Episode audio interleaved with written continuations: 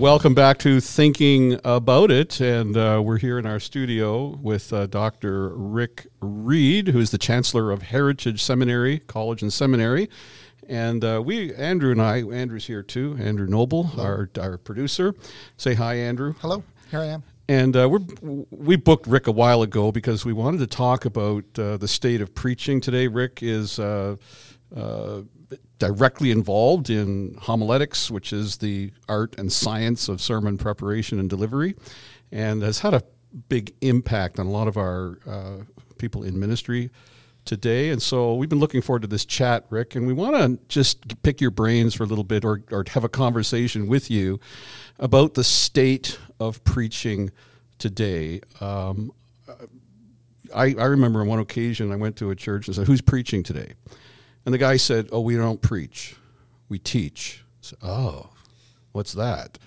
You know, and I just began to realize that, okay, there's a thing out there about what preaching is. And in this person's mind, preaching was not a desirable thing in his mind. So let's just talk a little bit about that, Rick. What's your experience and what are your ideas about the role, the value of preaching, and what is good preaching? First of all, thanks for letting me be part of this. Uh, it's a joy to be with you again, Bob and Andrew. I've had you in class and uh, think highly of both you brothers. So thanks for letting me be part of this conversation. Um, the role of preaching, it, to me, uh, a seminal passage that directs my thinking is 2 Timothy chapter 4, where Paul, writing his last words to a young protege, Timothy, Paul knows he's about to die. So what's he going to say? What are his words at the door? What's what's he want to leave ringing in Timothy's ear? Well, he says in chapter 4, Timothy, preach the word, herald the word, herald the message. So I think if if you ask the apostle Paul, is preaching a big deal? He would say it's the means God has ordained to bring many to salvation and to bring others to sanctification. So yeah, I don't think it's a negotiable for us I'm sad that somebody thinks we don't do preaching. Maybe they just heard enough bad preaching or something called yeah. preaching that they're just burnt on that. They didn't. They didn't say it about you or anything you're associated with. There was just another church context that I went to. But I've heard that since. You know that the idea that someone would stand up in front of a group of people and be preachy. Yeah. Um, and I think I know. I think I know what they mean. Where this guy's got confidence how can someone be so confident in a postmodern era? We don't like that tone. Is that a good tone? Yeah, let's throw it to Andrew. Andrew, you're another generation down or so from the two of us. Your contemporaries, would they think preaching, do they have, if they think of preaching at all, do they tend to think of it in a certain category that has negative overtones, like don't preach at me?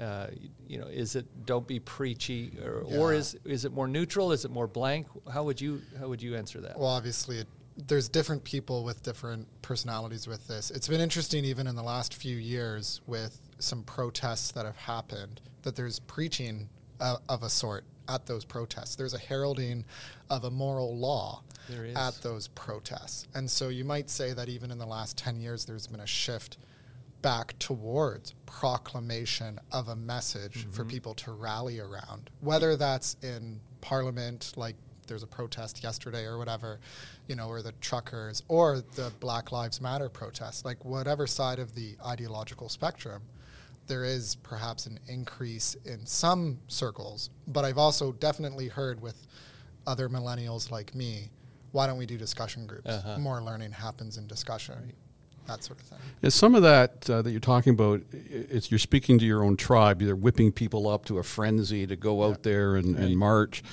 Uh, but what about that tone uh, to unbelievers who aren't in the tribe, who don't already have buy-in to what you're saying? Is preaching a, a good medium to the unconverted or the dispassionate?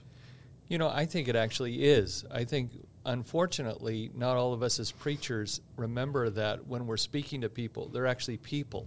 We just think we're. I had a preaching prof back in my seminary days that said, Remember this, your job is not to preach the word. And we all thought, Wait a second, what do you just say? He said, Your job is to preach the word to people. Mm. And I think when you realize that the listeners have a story and they have a whole perspective and view on life, if you come at them in a way that belittles them or marginalizes them or seems to say, You know nothing, then I think they get their hackles up. But if you come at them at a way that says, I have a message that is filled with life, some of it's going to confront and change the way you think about life. So it could be discomforting. But it is life. When, when you come at people like that, I find even those who are skeptical will give you a listen. Hmm. You said the word heralding earlier when you defined preaching. Can you unpack that? Yeah, the, in 2 Timothy 4, the, the Greek word there, keruxon, is the idea of herald, and it is the, it is the announcing of a message from another. Hmm. So a herald was somebody often on behest of the king or whoever who would come in who didn't invent the message, but they were someone to faithfully communicate the message. A message that's important comes from yes. another who is greater. That's right. So, so, there was some gravitas to this. Uh, you know, in my my own experience in in preaching, I, I like what you said about don't preach the word, preach to people. There are times when I'm preaching that I'm not or I'm more conscious of people than at other times. Uh, when you're in a small gathering, you people are right there. You right. you make eye contact. Right. In a larger group, uh, you don't make so much eye contact, and I find that the the times when I do make eye contact, when I'm conscious of the people, there's a different vibe yes. in in my own soul and my own preaching. It's almost intimidating, but it's it's a real encounter with people, and sometimes it's very easy just to look at the back of the wall or pan, and then you're not face to face with people. I would agree, Bob. I, I think that when we see ourselves as coming with this message that is of life giving importance from another, from a king, from the king. But we're coming as the first hearer of the message. We're not up there at some kind of, you know, power trip that we're trying to say, listen to me, all eyes on me. You know, that's not it. It's mostly like, I'm coming to you out of a heart of compassion, out of a heart of love. You're people like me who need this message. I need this message, you need this message, so let's all hear it together. I'm voicing it, but it's really a message to us, not just to you. Then it's less finger wagging, then it's less pointing other people down. It's more like saying, This is what God says to us. And, and when I'm connecting, looking them in the eyes, as you said, when I'm conscious that these are people, some of whom I know, some of whom I don't know. Mm-hmm. But you've been a pastor long enough. Even if you don't know them, you know enough of the stories of people that you can enter in to the fact that behind the smile or behind even the indifferent look on someone's face is probably a world of hurt or a world of questions or a world of hopes, and you enter into those. Would you say that that is uh, a difference between a pastor who is preaching to his people and a guest preacher who's coming in with a what mm. we used to call a Royal George sermon?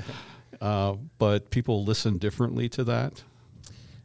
I think it can be. I, uh, in my role now, I actually am the uh, guy that disappoints because they go, "Oh, we don't have our real guy today. we got some guy from some school somewhere." And I realize that in many cases, I know very, very few people out there. On another level, I know everyone out there because their hearts beat like mm-hmm. my heart. And so I don't think it has to be uh, a barrier to effective communication that you don't know the specifics. But I think if we are, I think, as you said, a pastor who preaches, I think if we preach pastorally with our pastoral instincts, mm-hmm. we're better preachers. Well, I, per- I personally enjoy preaching to my Grandview congregation than to be a guest preacher somewhere mm-hmm. else. They get me, my nuances. I don't have to be careful. They they know my. I have a right. sometimes an odd sense of humor, and most of them let me do that. Whereas if I'm in a different crowd, it might be offensive or something. So I'm more myself when I'm with my own people, yeah, and sure. it's just a different vibe. It's not to say uh, that when we get a guest speaker, like you've been here uh, many times, uh, not enough, but uh, people will never forget the day Rick Reed came and the preaching of Rick Reed, and some other guests are the same way. So it's a powerful uh, ministry to us, but there is a difference there when a difference. you're preaching to your own people and when you have a guest. Generally, I think what you're doing week in, week out, week in, week out is the most beneficial way to have preaching done, where people get to know you, you know them. There is a place, I think, for the, the guest preacher because sometimes they can say things without knowing all what's going on, they can actually touch things Mm-hmm. that would be very difficult for the, you know, in-house pastor Yeah. to touch in the same way. Yeah. It's almost like Paul's letters spoke into congregations in a different way than those Yes. congregations themselves could articulate to themselves. That's right. Yeah, we've we've had Steve Jones uh, here before, and you know I'll preach and I I call people to come to Jesus.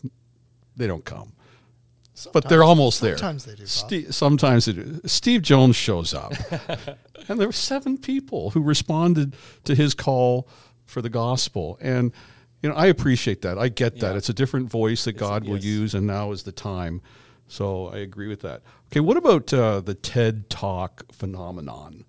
You- you- It's a very popular Right. venue. I think what, what's a TED Talk? Is 10, 15 minutes? Is that what they are? 18, give or take. Um, people love that. Uh, That's not preaching. What is that? Is that and is that affecting how people um, think about preaching? Well, it's interesting. I, I read a book on TED Talks and just kind of what makes them go, and they are a phenomenon. And there are some things that they emphasize that all good communicators should do. So, can you learn from them? Yes. Are we just a spiritual version of TED Talks? I would say no. And I would say that because preaching, I believe, and I don't say this because I'm a preacher, although this sounds self serving, I think preaching is a one of a kind speaking event. I don't think there's anything like it. It's not, some people think preaching is a subcategory of public speaking. Mm-hmm. So preaching is to public speaking what Right. mocha almond fudge is to ice cream. It's one, mm-hmm. one flavor. Hmm. But Paul in 2 Timothy 4, which I referenced earlier, I think he makes the case that preaching is unique because no other message, no TED talk, no, no matter how effective or instructive they are, no other TED talk, no other communication comes with the Word of God. And that just sets preaching in its own category. There is no other, there is no other message that ranks of the same weight, importance, eternal significance as the Word of God. So, can we learn from TED Talks? Sure. Should we try to just say, well, let's all just do TED Talks? I'd say, no, no, no, no, no. We, that's kind of degrading preaching to mm-hmm. something that I think it's higher than that. You know, so I see the TED Talks on the video, and it's it's one guy or one gal, big stage, no pulpit, no notes. It's just one person talking to another, which is a very interesting dynamic. I think a lot of preachers could learn Sure. how to be more relational in the pulpit. Sure. Um, yeah, I wonder about for the people listening to this podcast and they're thinking about how do I value preaching even though I'm not a preacher? What does that look like for me in the pew? You know, I go into preaching like Bob sends out notes sometimes on on the Friday going into the sermon on Sunday. You can look at those notes. Some people do, some people don't. Sometimes mm-hmm. it's helpful for Bob's preaching because you realize that oh, there's a lot of organization behind, what he's that, saying. yes. And then you see that on the Friday, and then you go into the message on Sunday, and he is really following a, a grand narrative that sometimes you only get a sense of at the end of the sermon. Anyways, how do you encourage listeners, the people in the pew, to value preaching? Yeah, you know, in Ezekiel, there's this really fascinating uh, passage where Ezekiel is told by the Lord, when the people come hear you, you're just essentially entertainment to them. They, they love, you're you're like someone who sings a beautiful love song. And they say, let's go hear it, let's go hear it. And obviously, the Lord is not happy with that. That they're just treating it as something, it's like a novel, it's kind of interesting. I think the way that all of us should come into preaching is to say, today I have a chance to hear from God through a person but to hear from God. And if I come with that sense of expectation and hope, then even if the preacher is not as scintillating as we all wish we were, uh, there still could be great value. How long should a sermon be? Um, I, I like what T. Gordon David said. He said, "You don't measure a sermon in minutes. You me- you measure a sermon in minutes past interest. as long as it's interesting, it actually holds people. So I don't think it's a set length, but generally it shouldn't go on for hours. yeah, yeah. I had had a lady come to the church a little while ago, brand new person. At the end of the service, she was talking with me. The preacher didn't know, didn't recognize me. I don't know where she was sitting, but didn't know it was me. And I'm always interested in the impression that first timers have of church, of the church in general. And she said, "I really like the music, uh, but that that sermon was long." This was a 30 minute sermon, and I've gone longer. And I just think people who are not churched um, aren't used to sitting through a 30 minute discourse of any kind. And if we can be mindful of that and do everything we can to be creative, uh, now, Rick, if we can detain you for one more podcast after this one, Sure. I'd like to chat with you about how our sermons can be um, interesting and easy to listen to and creative. That's great. That'll be for our next podcast. Until then, I'm Bob McGregor here with Chancellor Rick Reed and Andrew Noble. We'll see you next time.